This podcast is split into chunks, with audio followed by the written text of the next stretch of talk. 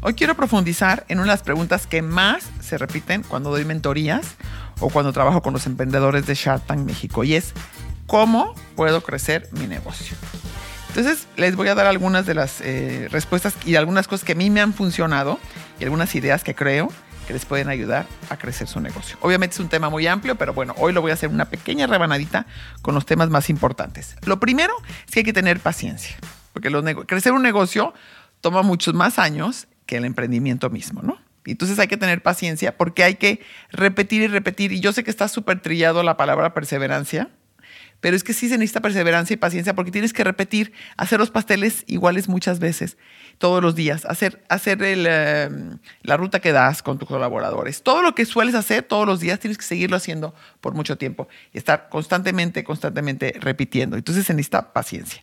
Dos, se necesita tolerancia a la frustración porque te vas a frustrar. Porque las cosas, eso sí te puedo garantizar, cuando emprendes y cuando quieres hacer tu negocio, las cosas no salen como uno lo planea la mayoría de las veces. La mayoría de las veces vienen muchos más eh, retos y muchos más problemas de los que nos imaginamos. hay que tener tolerancia a la frustración y sobre todo no verlo si te equivocas, si cometes errores, que lo vas a cometer, como los cometí yo, no lo ves como algo definitorio. Velo como de, ¿qué puedo aprender de esto?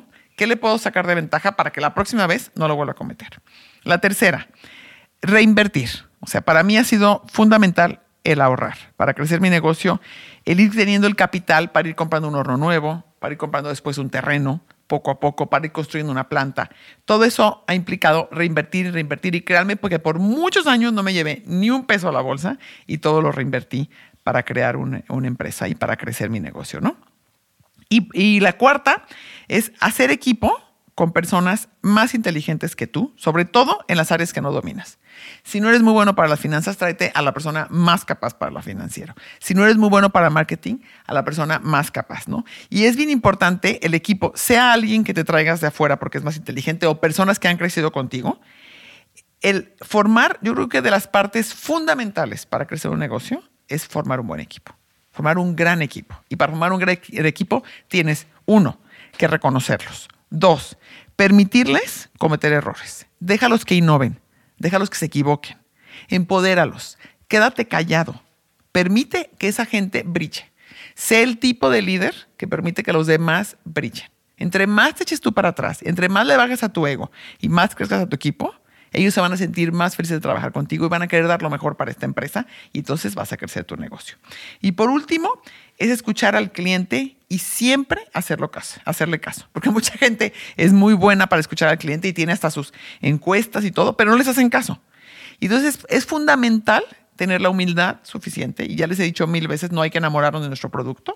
Escuchar al cliente, si el cliente te dice, está muy dulce, pues le voy a bajar de, de azúcar. Está muy grande, lo voy a hacer más chico. Eh, lo necesito ahora, ahora me interesa más que sea stevia en vez de esplenda, lo saco con stevia. No, queremos cosas este, gluten free. Cualquier cosa que te estén este, sugiriendo, hay que ponerla en práctica. Tú trabajas y todos tus movimientos y tus decisiones en la empresa deben de ser con el cliente al centro. Y entonces, bueno, te dejo con estas reflexiones. ¿Cuáles de estas cinco eh, virtudes, podríamos decir, eh, o hábitos tienes? ¿Cuáles puedes trabajar hoy? ¿Cuáles pueden aportar más a tu negocio en el momento en el que estás viviendo? ¿Cuáles pueden aportar más para crecer tu equipo? Y en eso enfócate y trabaja. Toma solamente uno, uno de estos, y trabaja con él. Trabájalo por un buen tiempo para que de verdad se convierta parte de ti y de tu ADN y te ayude a crecer tu negocio. Muchas gracias. Hasta luego.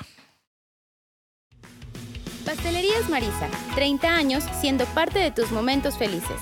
La pastelería favorita de Jalisco ahora llega a todo México. Ya contamos con envíos nacionales.